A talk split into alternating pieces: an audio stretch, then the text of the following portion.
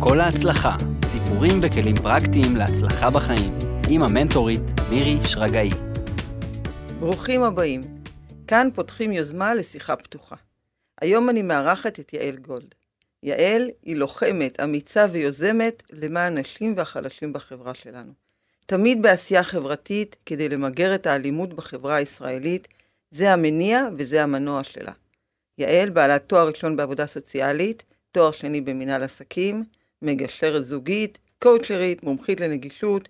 עד לפני שנה הייתה מנכ"לית של העמותה לא לאלימות, וניהלה שלושה מעונות לנשים מוכות. היי יעל. בוקר טוב, ובואי נגמור בשיח, אחרי כזה פתיח, אה, זהו, זה השיא. אפשר ללכת. איזה שיא, לדעתי את באמצע החיים. איזה לא, שיא. אבל אחרי זה זה רק יכול להידרדר, לא, אחרי כזה פתיח. לא, ממש לא, ממש. אני רוצה, אני הזמנתי אותך, יעל, לדבר על ההצלחה שלך.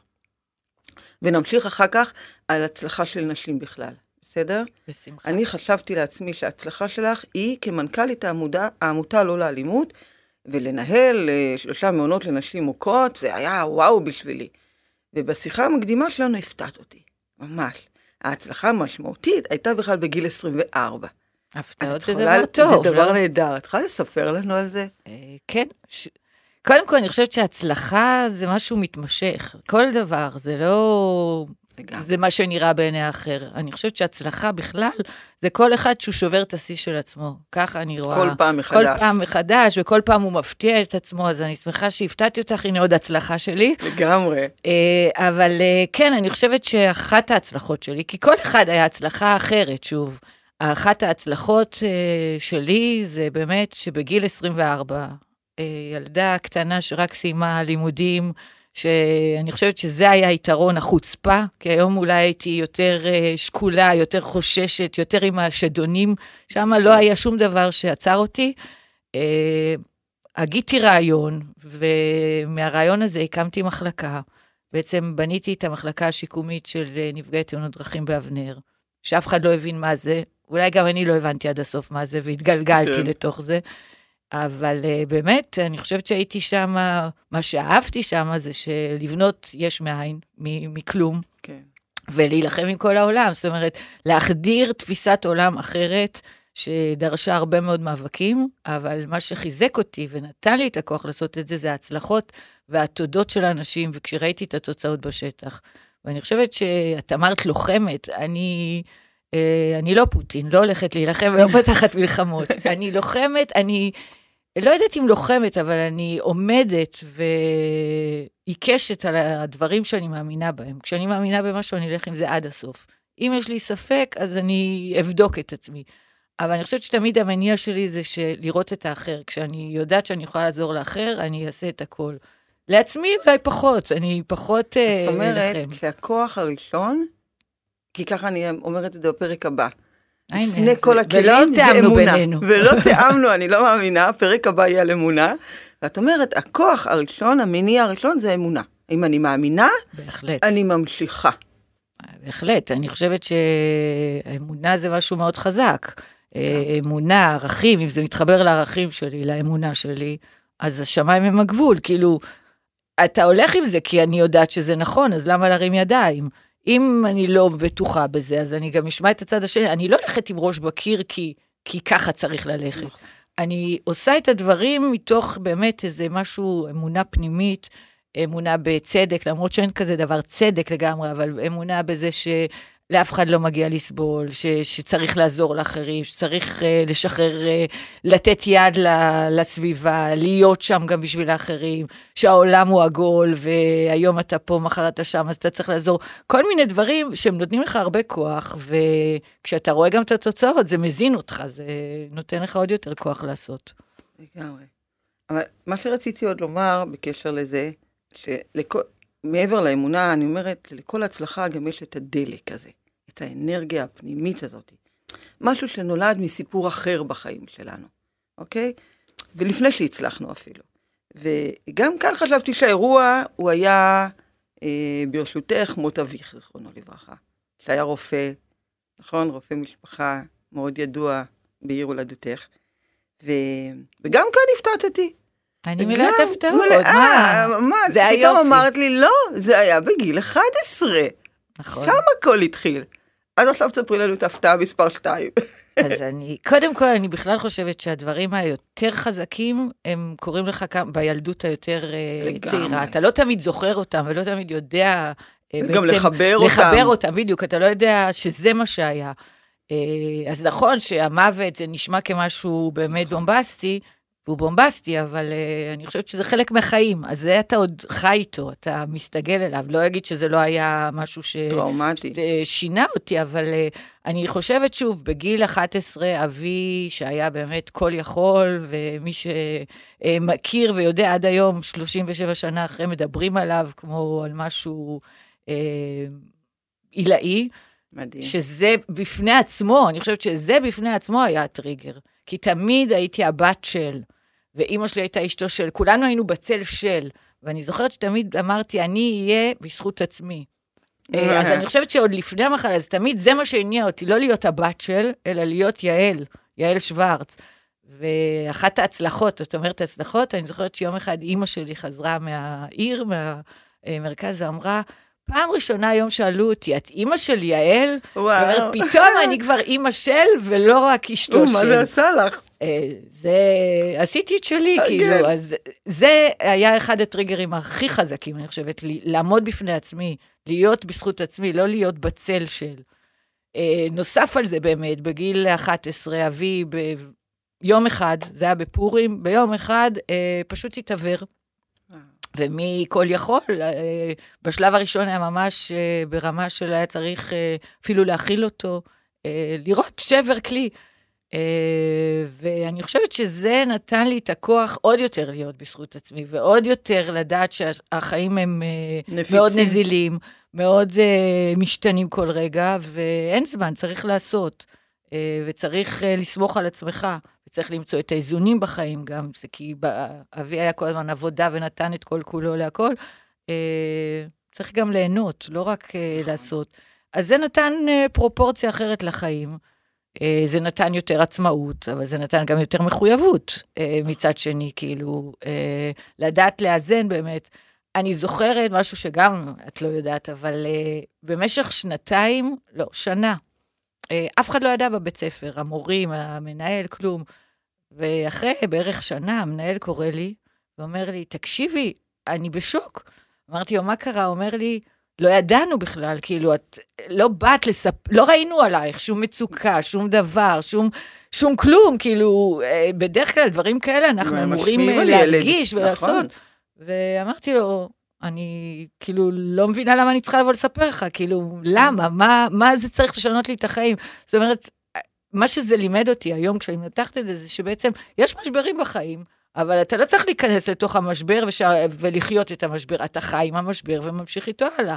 אתה לא צריך לשקוע בתוך הסיפור שלך ולבקש עזרה מהעולם, כאילו, עזרה בצד של המסכנות, אם מישהו היה יכול כן. לעזור, אבל לא, לא להיתפס לסיפור שהוא בעצם ינהל אותך. לא להיות קורבן. לא להיות קורבן, לא להתנהל מתוך הסיפור, בעצם לבנות לך את החיים. ואני חושבת שזה מה שאבי הראה לי. אבי היה הראשון שבעצם נלחם אה, במשרד הבריאות וקיבל אישור כרופא עיוור לה, להמשיך ולעבוד. זה מה שמדהים. אז זה היה דוגמה. הדוגמה. הוא גם אף פעם לא נכנס למסכנות, הוא יכל לי זה, הוא, הוא המשיך כאילו, באמת, וניהל את הכל, והיה עם אה, מצב רוח, ועם, באמת, כאילו, אני לא יודעת מאיפה הגדולה הזאת, אבל אולי משם לקחתי את זה, שהחיים ממשיכים ואתה קם, בעצם אתה צריך לקום, וגם אם מה שקורה לך, אתה לוקח את הטוב ועושה את המקסימום שלך.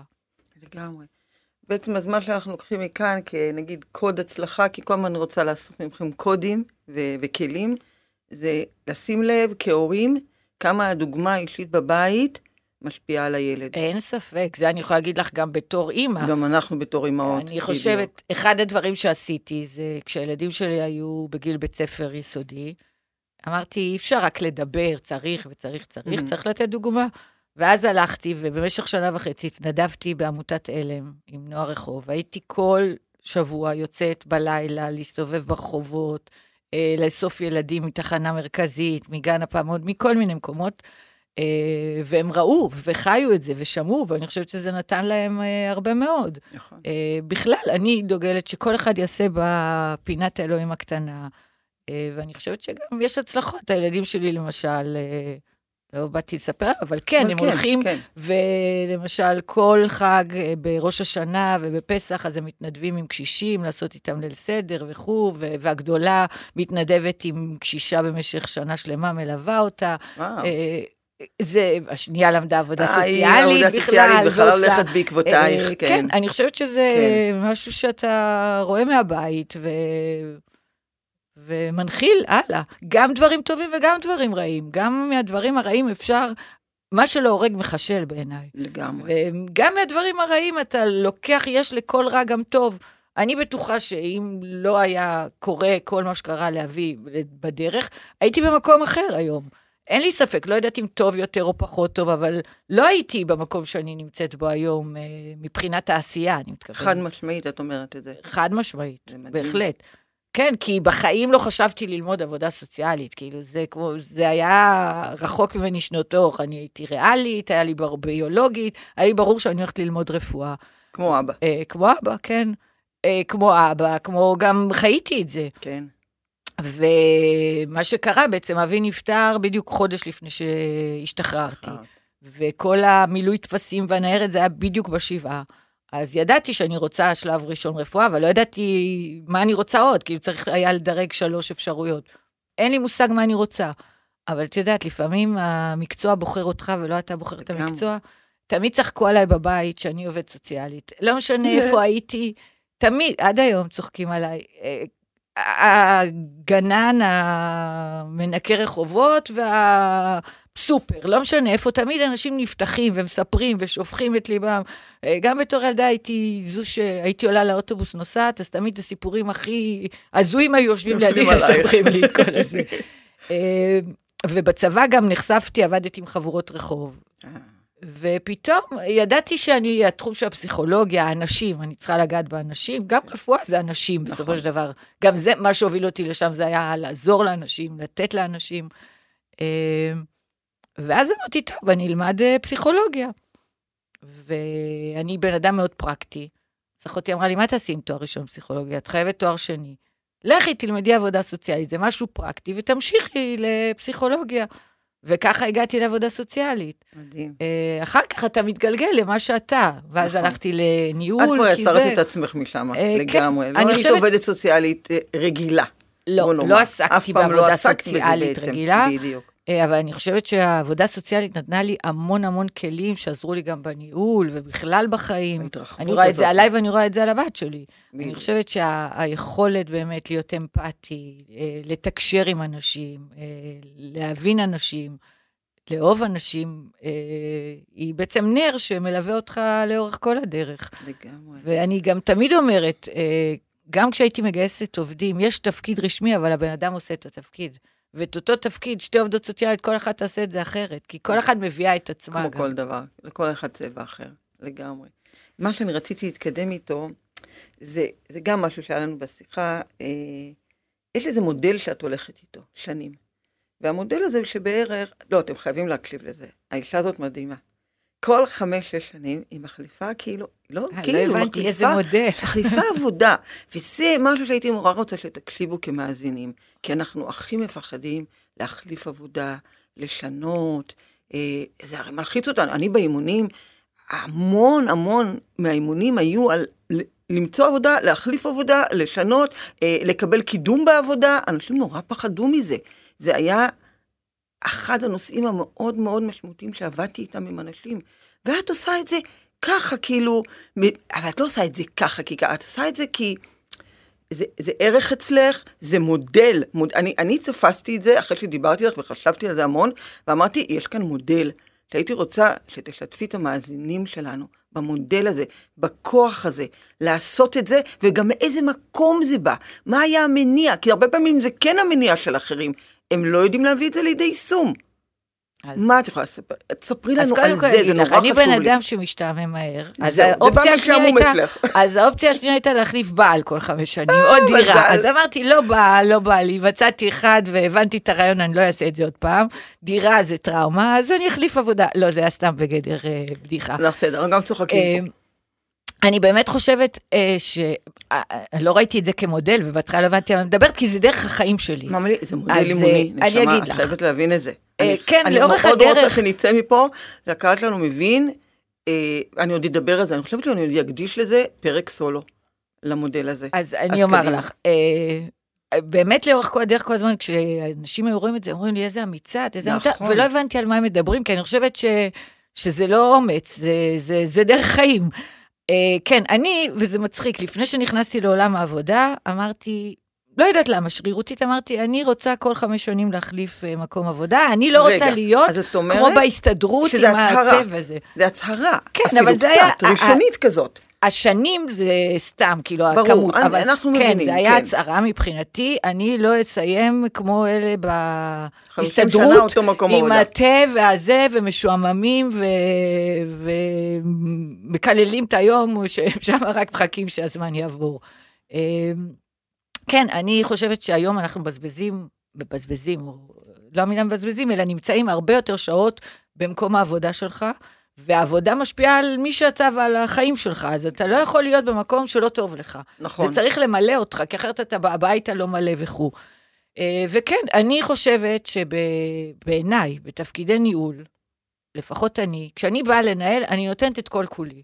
עכשיו, כל כולך נגמר באיזשהו מקום, בדיוק, כאילו, יש לו. איזה מסה. אה, זהו. זהו, באיזשהו בדיוק. מקום ניסית הכל, עשית הכל, אתה כבר אה, מיצית את עצמך. נכון. ומפה נשאר כאילו לשמר. לא מתאים לי. אני אוהבת לעשות, ליצור, להרגיש שאני משנה דברים. מה גם שאני חושבת רק שנייה, אני שלארגון... עוצרת אותך. זה לא מתאים לך גם מהמקום, כי אני מכירה אותך, גם מהמקום של היושרה כל- כלפי הארגון. אז זה מה שעכשיו בדיוק באתי להגיד. יופי. גם לארגון זה לא טוב. גם לארגון אני חושבת שזה לא נכון שמישהו נשאר מיליון שנה, כי הוא מקבע את הארגון. זה כמו מי הזיז את הגבינה שלי. אתה נתקע, אני גם תמיד אומרת, מה שלא הולך קדימה, מבחינת ארגון, הולך אחורה, הוא לא נכון. נשאר במקום. כי אחרים בעצם מתקדמים, ואתה נשאר לפני 200 שנה. אז גם מבחינת הארגון, הרבה פעמים, דרך אגב, כשעזבתי, אנשים לא הבינו למה אני עוזבת. במיוחד. הבעלים כן. וה, והמנהלים וכל מיני, למה את עוזבת? כאילו, מה רע? לא רע. אני באמת בשיא, ושם אני רוצה לעזוב, כי אני חושבת שמנהל טוב עוזב כשהמערכת עובדת, ויכול להיכנס מישהו חדש, עם תפיסה חדשה, רעיונות חדשים, אנרגיה חדשה, זה נורא נכון. נכון. לא סתם גם יש קדנציות בכל מיני, ב- לנשיא, ל- לרמטכ"ל, ל- אה, למפכ"ל ולכאלה. כי אנחנו נשחקים באיזשהו מקום. אז גם מבחינת הארגון וגם מבחינתי, ויצא הגורל, את יודעת, לפעמים אתה שולח משהו והיקום מחזיר לך, לגמרי. שבאמת כל חמש שנים... את ממש, זה אה, יצא אני- לך, כן. כן. כן, זה משאלה שהתגשמה גם. עכשיו, אני לא אגיד לך ש, שזה אין חששות, כן? אתה, אני, בטוח היו. אני אישית גם עזבתי לפני שמצאתי משהו אחר. זאת אומרת, לא חיפשתי ואז עזבתי. עזבתי, כי ברגע שנגמר לי, ברגע שאני קמה בבוקר ולא בא לי לקום בבוקר, אז אני מבינה שזה לא טוב לי וזה לא טוב לארגון. את יכולה לשתף את, ה... את המאזינים שלנו גם קצת בחששות, כי בטח זה עולה להם בראש. בוודאי, תקשיבי. מה עבר לך בראש? אה, א', כמו שאת מכירה אותי, ואולי גם אה, הצלחתם להבין מתוך הדברים שלי, אני אדם שצריך פול טיים עשייה. אני לא בן אדם שלא לעשות כלום. והרבה פעמים גם האנשים שהכירו אותי אמרו לי, את לא, מה, תעזבי, את לא תעשי כלום. כן, אני גם יודעת ל- לא לעשות, זאת אומרת, ליהנות, אה, לתת לעצמי זמן לנוח, ל- ללמוד, לעשות דברים כאלה. אחד החששות היה באמת איך אני ממלאה את הזמן שלי. איך הזמן שלי, איך אני לא משתעממת, כי הרי אמרנו, שעמום ועשייה כן, זה איך אני אצלי. קמה בבוקר איך אני קמה. בבוקר ומה התוכנית שלי. כן. מה גם שאני לא יודעת מה לאיפה אני הולכת. ב', גם שיקולים כלכליים הם נכון. שיקול. זה לא שאני, תודה לאל, הרווחתי יפה מאוד בתפקידים שלי. זו הכנסה לא מבוטלת. ולוותר עליה מרצון זה לא פשוט. אה, זה לפעמים נשמע גם אולי קצת מטורף. אבל זה אני חייבת להגיד לזכותו של בעלי, באמת, כן, אה, את. שנותן את ה- את את הגב, הגב. הנה, אז העידוד. נותן לא רק את הגב, אפילו הוא נתן לי בהתחלה דחיפה, את הדחיפה. כן. הוא בזכותו, אה, כי כשאני התחלתי את עולם העבודה, זאת אומרת, עוד לפני שסיימתי את הלימודים, אה, ידעתי מה אני רוצה לעשות, וכבר הלכתי לרעיונות, וסידרתי לי שביום שאני מסיים את הלימודים, אני מתחילה לעבוד, אפילו התחלתי לפני שסיימתי את המבחנים האחרונים. וזה לא בדיוק היה מה שאני רוצה, כי זה היה קטן כנראה, וזה לא התאים. ומאוד חששתי, מה אני הולכת לעשות עכשיו, כאילו, רק התחלתי, ואת אה, ילדה, את יודעת, עוד לא יודעת, ו- ואני באה מבית שעובדים מיליון שנה, ו- ויש זה מוסר עבודה. אסכולה, כן. כן. והוא אמר לי, קומי ותעזבי, את שווה, את יכולה, ירדפו אחרייך, את תמיד תמצאי את עצמך ותמיד תהיי יותר למעלה. תראו מה זה אה, עידוד. ואז הוא עוד לא היה בעלי אפילו, והוא נתן לי את הגב ואת כן? הכל, ו- וזה תמיד ליווה אותי. וגם בימים של אה, בעלי הוא עצמאי, אז לפעמים יש פרויקט, לא פרויקט, זה נכון. איזשהו מקום, אתה אומר, מה, זה קצת אולי ילדותי לקום לעזוב? לא. אה, באמת, כל פעם שעזבתי רק התקדמתי, אה, כי האמנתי. ו- ותמיד הוא נתן את, ה- את הגב, את את. התחושה של לא טוב לך, אל תבקש לא טוב לך. ואני יכולה להגיד לך שזה גם המסר שאנחנו כל הזמן מעבירים לילדים כרגע. זה רציתי אה, בדיוק כל לשאול. הזמן אנחנו מעבירים לילדים. כזה? כן. בהחלט. אה, כי גם הם כאלה עם מוסר, ואיך הם יעזבו ואיך זה, ואנחנו, אה, באמת, אני לא חושבת, מקום עבודה הוא מקום מאוד מהותי, הוא יכול להשפיע עליך.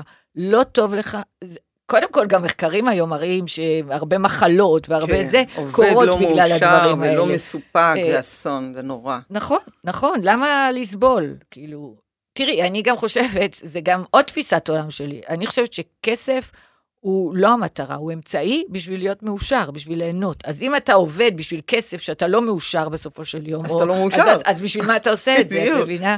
אז אתה יכול להרוויח פחות ולהיות מאושר לעשות דברים, מאשר יש כאלה שאולי יש להם את הכסף, אבל אין להם את הזמן אחר כך, אתה עובד כמו משוגע, ואת יודעת, אני נזכרת עכשיו, היה לי אה, בוס לפני שנים, הוא היה בעל חברה, אדם באמת, אה, גם שהיה לי סמל ודמות אה, לאורך הדרך, והוא עבד כמו, באמת, כמו מטורף. אה, ואז הוא יום אחד, באמת, ביום גילו לו סרטן, או. והוא נכנס ל... למסכת של השתלות ודברים, לא, לא ניכנס לזה, כן. אבל אז הוא יום אחד אמר לי, כל החיים לא היה לי זמן ולא רציתי לעצור את העשייה בשביל לנסוע לטייל בעולם. היום אני רוצה לנסוע, אני יכול. לא יכול. וזה יושב לי כל כך חזק. ואני אומרת, אל כל יום תחכו. שהפסדנו, הוא לא חוזר, ואף אחד לא יודע מה יהיה מחר. באמת, הנה באה הקורונה, הנה באו דברים, וגם בלי זה, אנחנו יודעים שאתה לא יודע מה יהיה מחר. ואני לא אומרת, תחיה כאילו אין מחר, כי אתה צריך, יש יש מחר. מחר, אבל גם תנצל את היום הזה במקסימום. ולנצל את היום הזה, זה לא רק אה, להשתולל ולנסוע לחו"ל, זה גם לצאת לטייל, לצאת להצג... לעשות כל אחד את מה שהוא אוהב. אוהב. תלך לדוג. תקרא נכון. ספר, תרקוד, נכון, תלך ברגל, תקשיב למוזיקה, אבל תעש- תהיה עם הילדים שלך. נכון, נכון, כל אחד מה שהוא אוהב. הפספוס. אה, אבל כשאתה ממורמר בעבודה, אתה בא הביתה, אין לך סבלנות לילדים, אין לך. סבלנות לעצמך, אתה כבר לא נהנה מכלום, אה, וזה בעייתי. אז אוקיי, בואי נעבור מכאן, אה, כי לפני שבוע בערך חגגנו את יום האישה הבינלאומי, נכון? יש מקום לחגוג לדעתך? ומה עוד יש לשנות, להתקדם? ואני אומרת את זה, כן, כי אנחנו מדברים פה כמי שהייתה מנכ"לית במעונות לנשים מוכות. אחר כך עוד נדבר על המסגרת הזאת, אבל קודם כל נתחיל עם זה ונצמצם לזה. אנחנו חוגגות? כבר, זה, יש מה לחגוג קצת, זה נכון, בטח השתנו דברים, תראי, אני... אבל איך חושב- את רואה את זה? קודם כל, אני לא חושבת שצריך יום האישה. אני אני חושבת מסכימה איתך. שזה צריך להיות כל השנה, כאילו, זה לא יום אחד, אני מאוד לא אוהבת, גם יום נגד יום. אלימות כלפי נשים. עושים המים, יום פסטיבלים, התה, עושים כן, כאלה זה? פסטיבלים, וכולם מדברים על זה, ולמחרת כולם שוכחים והכל אה, חוזר לשגרה. כי השבוע יש מה- יום המעשים הטובים.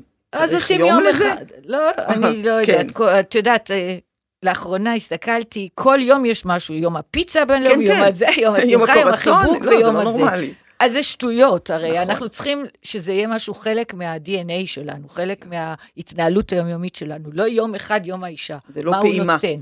אני חושבת. שעשינו דרך, אבל יש עוד דרך ארוכה, ולאו דווקא דווקא בקצה של האלימות כלפי כן, נשים. איפה שאת היית. אני מזדעזעת, באמת, ולא מבינה את ההיגיון שנשים וגברים משתכרים שכר שונה נורא. באותו תפקיד.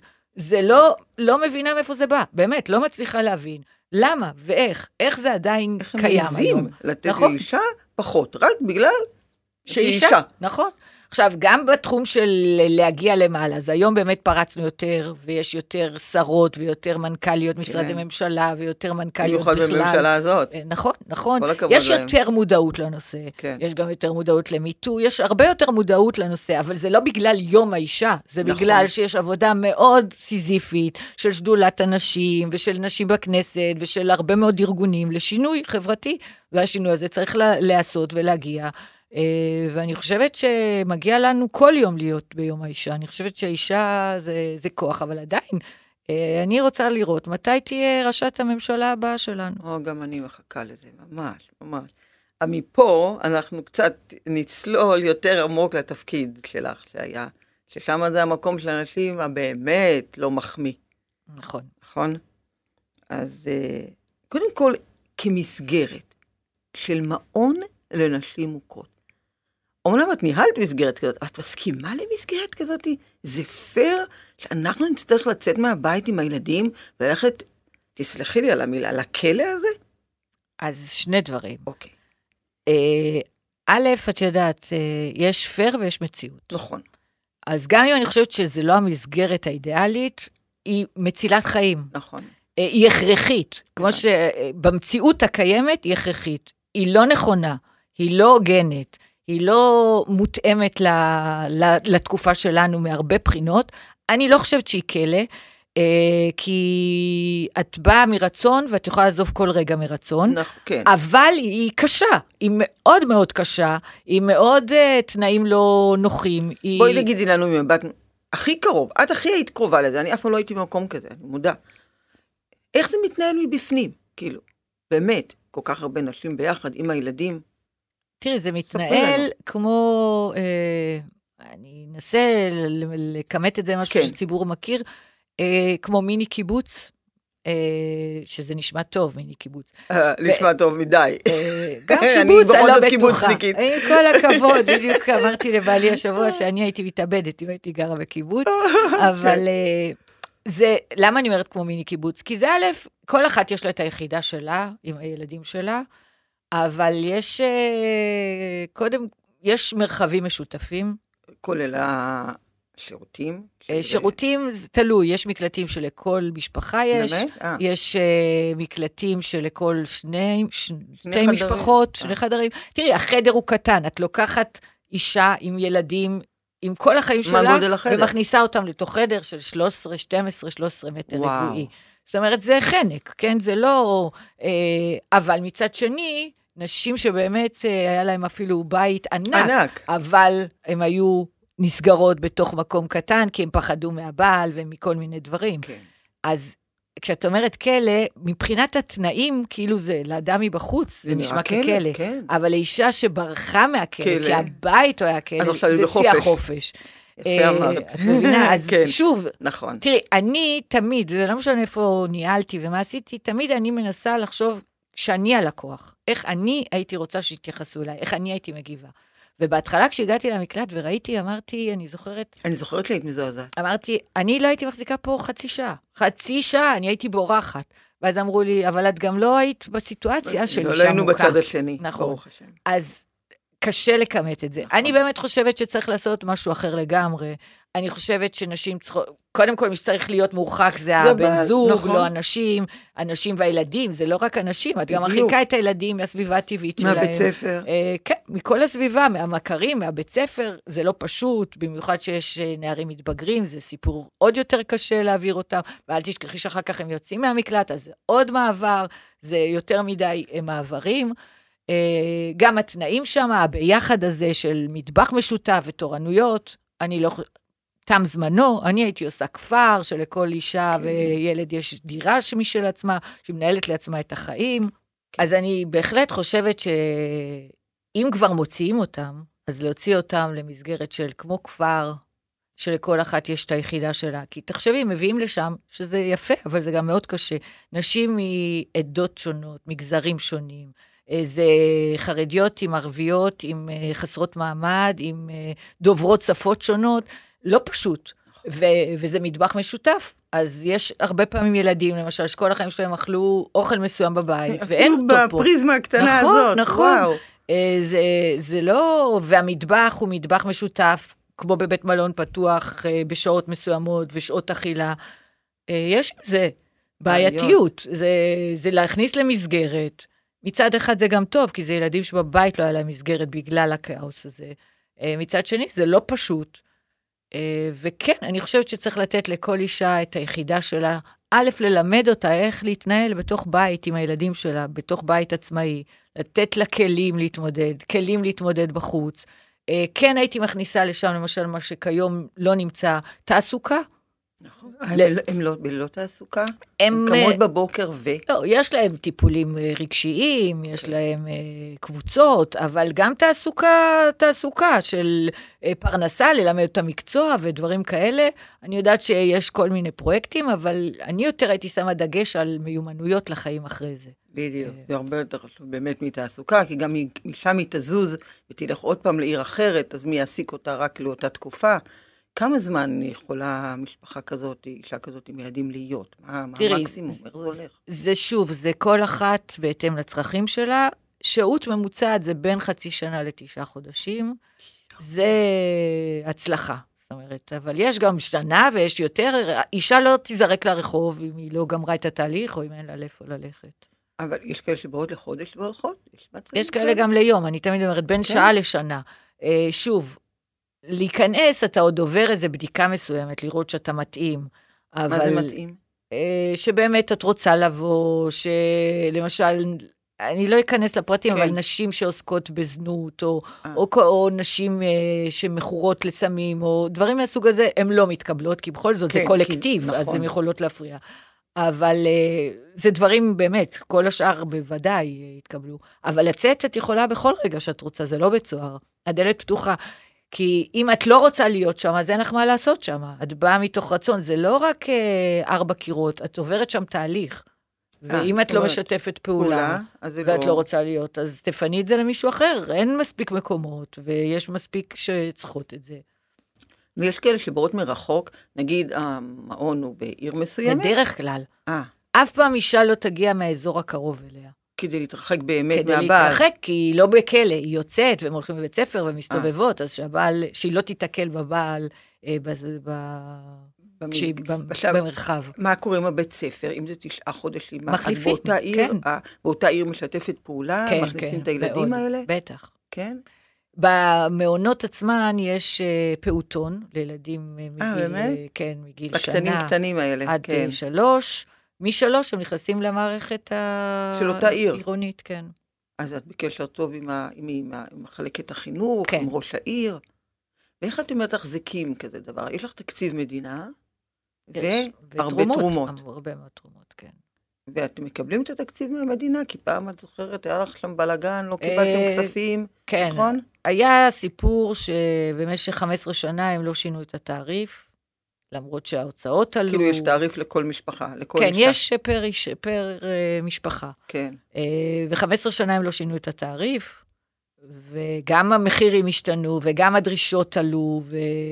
וזה לא הספיק יותר. כאילו, הגענו למצב שבעצם אה, לא יכולנו להמשיך אה, לתפקד, כן. ואז באמת יצאנו לאיזשהו מאבק. ותגידי, שבאמת- כדי ללכת ול... לעשות את הפארקים כאלה, נורא מסכימה איתך עם הרעיון הזה, הרי יש את הפארקים האלה, את ה... שעושים את זה לכאלה שהם אה, מכורים לסמים. נכון. נכון, ראיתי, זה מאוד יפה בצפון, אה, צפון מרכז כזה, יש עכשיו גם בדרום נדמה לי משהו. למה הם באמת לא עושים את זה ככה? מה, תקציב? כי סך הכל המעונות האלה הם מבנים, המעון שאת היית בו, שיפצו אותו, הוא כבר היה, השקיעו בו הרבה כסף. אני אגיד לך, אה, קודם כל המבנים, בעצם בניית המבנים חלה על העמותות.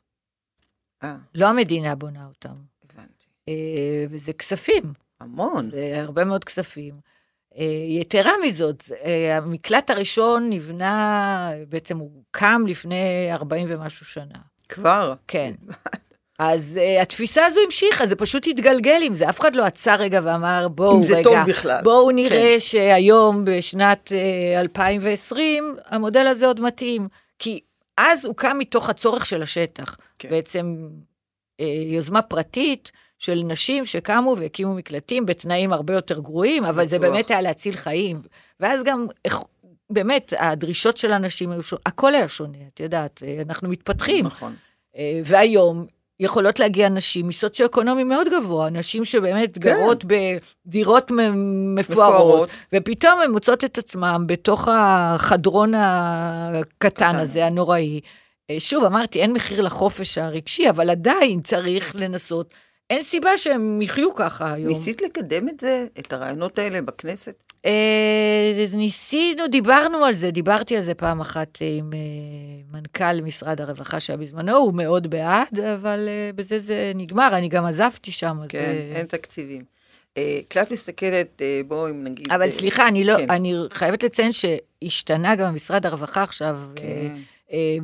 אה, כל מי שמטפל בנושא, ואני יודעת שכן יש רפורמה וכן מדברים על זה, אז אני לא יודעת מה קורה שם, אבל אני... חושבים על זה? חושבים מדברים על על זה, זה כן, היום? כולם מדברים על זה, שהמודלים האלה... אה, מעולה.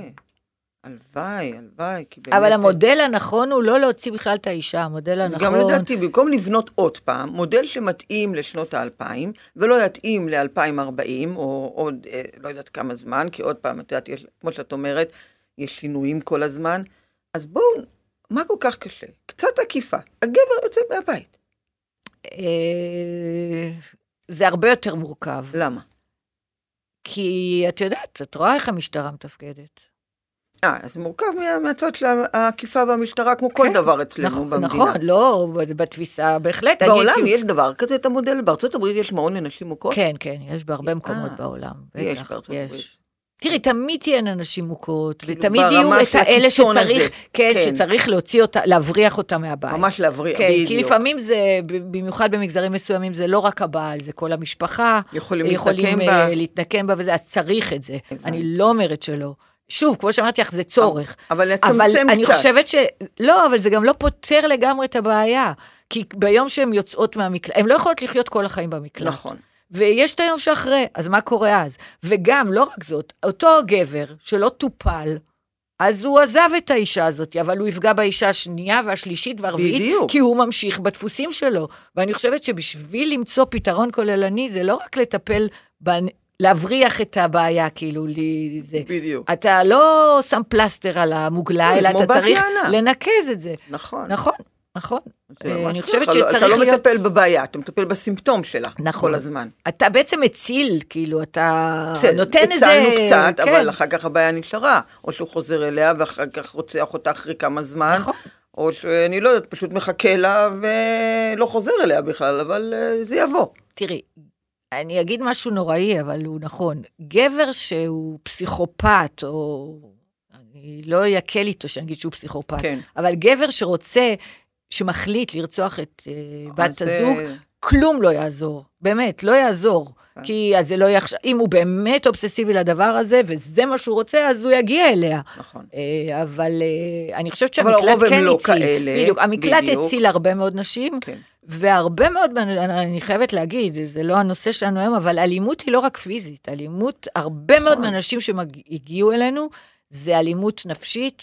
שהיא בדיוק הפוך להצלחה, שזה כשמישהו יושב עליך, ולא משנה שהיו לי נשים מוצלחות עם תארים, נשים קרייריסטיות, אה, נכון? באמת אה, מרשימות, אבל מישהו יושב ומטפטף להם כל הזמן שהן לא שוות ושהן לא טובות ושהן אפס, והן פשוט מפ...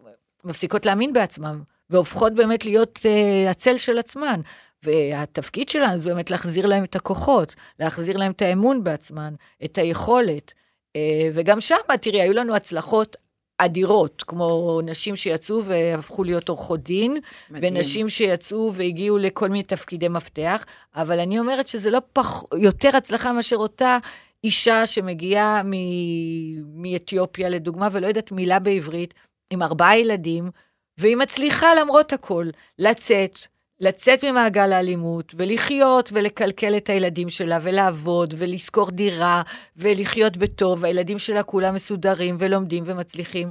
זה גם זאת הצלחה. הצלחה, זאת ודאי, הצלחה. לא חייבת להיות הצלחה היא עורכת דין. תמיד ביחס לעצמך, לא רק מה שלמעלה זה נכון, הצלחה. זה לא- לא- ואת לא יודעת. אולי ראית, כתבתי פוסט ביום האישה, אפרופו יום האישה, שכולם כן. מאדירים, אני- נשים ש... שאני גם מצדיעה להם, ו- ומודל בשבילי, כן. אבל יש נשים שהן הרבה יותר למטה, וה- והמודל הזה רחוק מהם.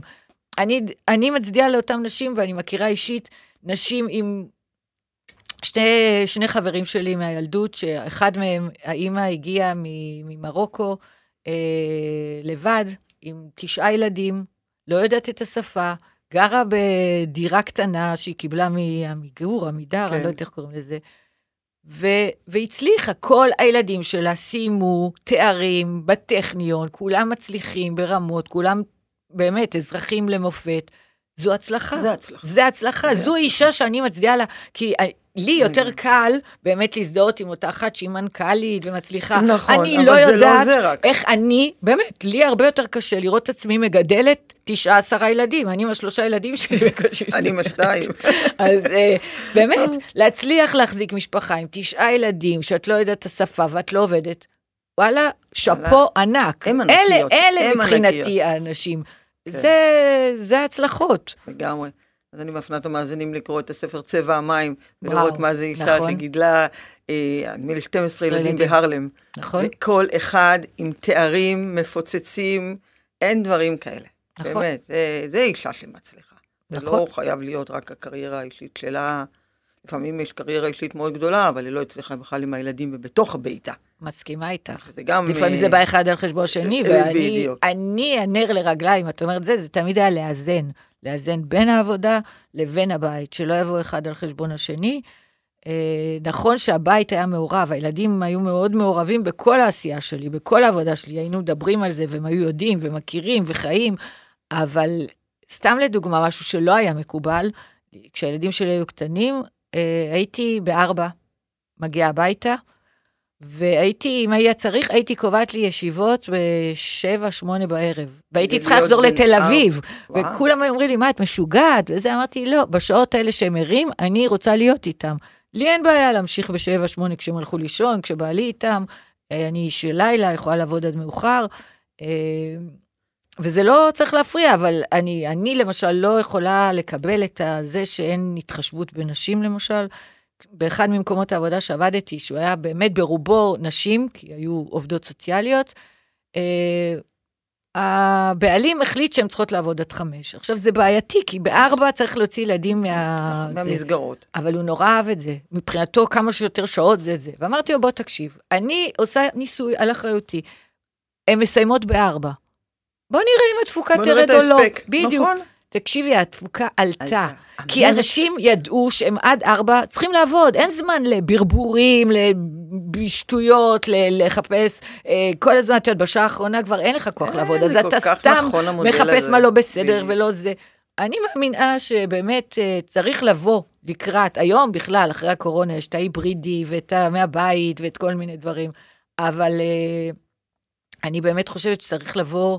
אה, גם לקראת גברים, לא רק לקראת נשים, נכון, גם גבר נכון, צריך גם לראות לראות את, את הילדים אה, את. הילדים שלו. את יודעת, אנקדוטה, כש, כשאני ובעלי היינו צעירים, הוא היה עצמאי, אה, ואני עבדתי עד ארבע, ואמרתי לו, תקשיב טוב, הייתה לי את הגדולה, אמרתי לו, אם אתה פעמיים בשבוע לא תצא מוקדם בשביל לבוא להיות עם הילדה, פשוט תתגרש, ואז יהיה לך אותה קבוע פעמיים וגם סוף שבוע. אז. תחליט מה שאתה רוצה. ובאמת, פעמיים בשבוע הוא היה בא ולוקח אותה ומסתובב איתה, וזה חיבר אותם. אני חושבת שגם גברים די. צריכים להיות, אה, צריך את האיזון הזה. אסור שמשהו יבוא על חשבון משהו. אה, אני לא אגיד שאולי יכולתי להגיע למקומות אחרים, כאילו, היו תפקידים ודברים שוויתרתי עליהם מראש, כי לא, למשל, אני לא, לא הייתי מוכנה לנסוע לחו"ל מבחינת uh, תקופות לעבודה. כשיש לי ילדים קטנים, לא הייתי מוכנה להשאיר אותם בבית uh, לבד, אבל אני לא מרגישה ויתור, כי זה, זה שחשוב. בחירה. האם אתה מרגיש ויתור? אני לא מרגישה שהפסדתי, מרגישה אני בחירה. מרגישה בחירה, אני מרגישה שלמה, אני מרגישה מאושרת עם זה. אז כל אחד. עושה את, ה, את האיזונים שלו ואת ההחלטות שלו. לגמרי. תראי, השבוע שעבר נפטרה מדלן אולבייט. את יודעת, נכון? המזכירת המדינה של ארה"ב, היא הייתה בתקופת קלינטון, והיא אמרה משפט מאוד ידוע, כן? יש מקום מיוחד בגיהנום לנשים שלא עוזרות אחת לשנייה. מה את אומרת על המשפט הזה? ואני חושבת שאת, מרוב שעוזרת לנשים, את כבר בגיהנום לא תהיי. תראה, אני הבטחתי לעצמי לא להיות בגיהנום, כי עשיתי מעל שלושה שידוכים, ושלושה שידוכים אז זה גם גן את זה עדן. יש לך, וואו. אז. אה, את מבינה, אז אני מאזנת. אני, הנה. עכשיו, אני... אם זה לא זה תפס, אז כן. אולי זה יתפוס. כי כל פעם שאני עושה משהו רע, אני עוד איזה שידוך, ואז אה, זה מתאזן. כן. תראי, אני חושבת שהיום זה קצת השתנה. אה, פעם זה היה נכון, נשים לא פרגנו. ממש. אולי כי היה פחות מקום למעלה. אז פחות אה, נשים היו ויותר ניסו. אני חושבת שגם המודל שלהם היה להיות יותר גבריות, גם בניהול שלהם, גם בהכול, בשביל ש... שיקבלו אותם. היום יש הרבה מאוד קבוצות של נשים, הרבה מאוד נשים עוזרות לנשים, אה, מפרגנות. מפרגנות לנשים. אה, אני חושבת שככל שנהיה יותר ביחד ונעזור אחת לשנייה ונתמוך, זה רק יצמיח אותנו. לגמרי, אני... אבל עדיין פה ושם, את יודעת, זה נראה כאילו... אני לא יודעת איך להגיד, זה כמו איזה משהו, משהו בבסיסי הזה שלנו, כאילו, שאנחנו, כאילו, כל אחת לשנייה, כאילו, אולי בגלל שככה זה היה, את יודעת, מאות שנים אחורה, שאישה ככה שומרת ככה על, ה, על הכן הזה שלה, כאילו שאף אחד לא יחדור את זה, והיא לא כל כך בקשר עם אני אישה חושבת אחרת. שלא בגלל זה. אני, אני, אני חושבת שבאמת, א', היו מעט מאוד נשים בעמדות בחירות. זה בטוח. אה, והם גם היו מעט מאוד עמדות בחירות שאפשר לאייש. אז הם אולי פחדו על מקומן יותר. ב', באמת הן היו מוקפות בעולם גברי. מאוד. אה, וגם אז, כשסיפרתי לך שאני למשל בארבע הייתי מפסיקה, כולם היו שם גברים, והסתכלו עליי כאילו, הנה מבחינתם... האישה שעוזבת בארבע. כן, אבל אני הרגלת, אני עוזבת בארבע, אבל תמשיכו בשבע, מה הבעיה? לא אתם תכתיבו. זה לא פשוט, זה לא מקובל, זה... אתה במיוחד, כשאתה אישה, הייתה לי חברה שהייתה באמת אחת המנהלות הבכירות בכמה אה, ארגונים, והיא עברה משבר של גירושים ועוד כל מיני משברים, והיא אמרה לי, את לא מבינה, אל, הייתי בלילה בוכה בכרית וזה, והייתי באה בבוקר כאילו כלום לא קרה, כאילו זה לא להראות קצת חולשה, אה, הפחד שהיא תראה טיפה רגישות, טיפה אה, רגשות, אה, את מה זה שדווקא יתפרש לא אנחנו טוב. חזקות בזה. אה, נכון, כי פעם. הרגשות לא, לא נתפסו. הם לא היו במרחב העבודה. נכון. כן, לא נתפסו. זה נתפס כחולשה, לא כחוזק, ואני חושבת שזה חוזק דווקא. לגמרי. אה, לגמרי. ולכן אני חושבת שחלק מהאנשים ניסו להתנער, כאילו, אנחנו לא שם, אנחנו לא...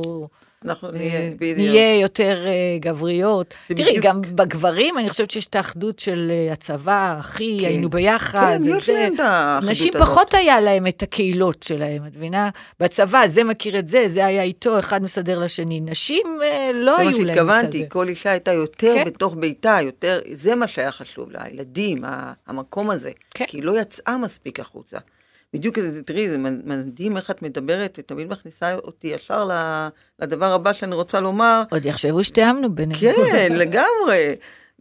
כתבתי כאילו יש הבדל בין עוצמה למאבק, אוקיי? אה, ולפני הסיום אני רוצה לומר כי מי שנאבק נתפס כאילו יש לו המון ביטחון עצמי, אבל זה לא נכון, לא צריך להיאבק, צריך לבוא מתוך עוצמה. אנחנו כנשים צריכות להיאבק רק מתוך העוצמה שלנו. ואנחנו הרבה פעמים נאבקות כאילו מין מאבקים שהם, כאילו אנחנו מחקות את הגברים. כאילו, המילים האלה בכלל, להשתמש בהם. להכיר בעוצמה שלנו, גם אם היא רכה ועדינה. אני חושבת שזו עוצמה נפלאה בעיניי. העוצמה, עוצמת הרכות, אני קוראה לה. אה, השקט שבעוצמה, העוצמה שבשקט. אני חושבת שהרבה פעמים השקט הוא הרבה יותר עוצמתי מאשר אה, אה, כן. הרעש. ש- אני יכולה להגיד לך לדוגמה אישית, כשהילדים שלי היו קטנים והיו עושים משהו, אז היו באים אליי ואומרים לי, מה תעשי לי עכשיו? עכשיו, הם ידעו שאני לא אכה, אני לא ארביץ, אני לא זה. מה תעשי לי שזה? אמרתי להם, אני פשוט אתעלם, אני לא אדבר איתכם. וזה זה היה השיא, כאילו אי אפשר היה לעשות כזה דבר, שזה באמת, אני חושבת, העונש הכי נורא. מגדול, נכון. אה, וזה השקט, זה חלק מהשקט. אני חושבת שלא צריך תמיד ישר להגיב, ולא תמיד צריך להילחם. אה, ואני חושבת, קודם כל, אני חושבת שאתה צריך לה, להאמין בכוח שלך. ברגע שאתה מאמין בכוח שלך, אתה גם משדר אותו. וכשאתה משדר אותו, אתה לא צריך ישר לצעוק. אני חושבת שכשאתה ישר צועק, וזה חלש. זה חולשה, בדיוק.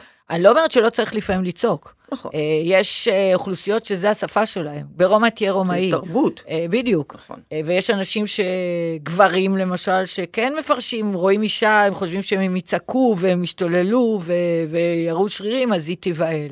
אז אתה צריך לדעת לתמרן בין כולם, אבל אני חושבת שהעוצמה זה גם מודל. זאת אומרת, אם אתה נותן. לצד השני, אה, מגיב ברוגע ובשקט, זה מודל. הוא לא יכול להמשיך ולצעוק ולהשתולל הרבה פעמים. כי הוא מרגיש אפילו קצת... אה, מוזר. מוזר נכון. ומטופש כזה, פתאום הוא תלוי באוויר עם כל הצעקות, והצד השני בכלל, כאילו, זה לא תופס אותו, לא נוגע בו. נכון. זה חוזר אליו, להפך, חוזר אליו, הוא הפוך להיות ככה די ביזארי בעניין הזה. נכון. לגמרי. טוב, יאלוש, מה אפשר לאחל לך?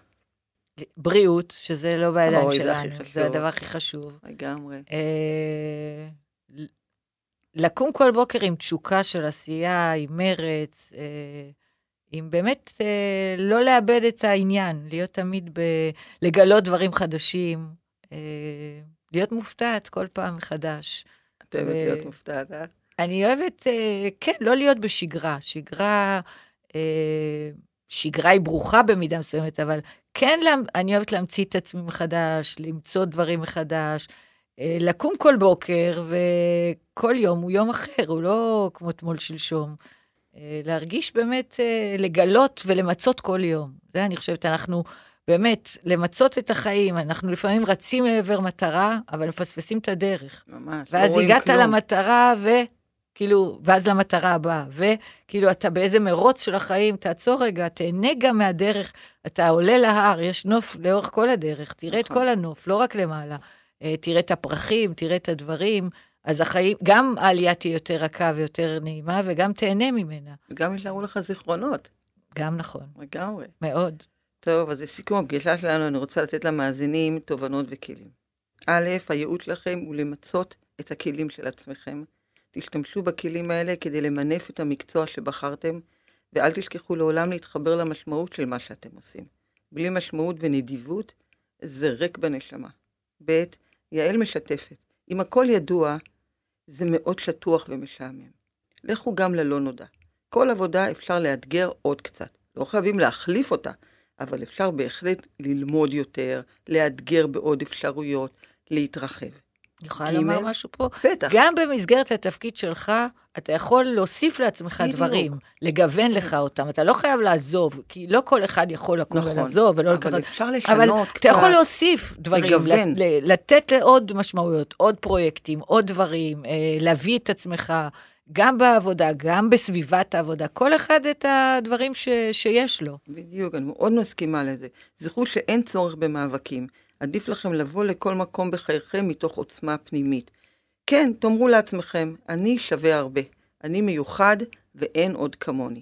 אז אין כמו יעל, ואין כמוני, הילדים יגידו, מזל שאין עוד אחד. ואין כמוכם. אם נהנתם, למדתם, אודה לכם אם תשתפו את הקרובים לכם, ובכלל, מאחלת לכם את כל ההצלחה להתראות. תודה רבה לך.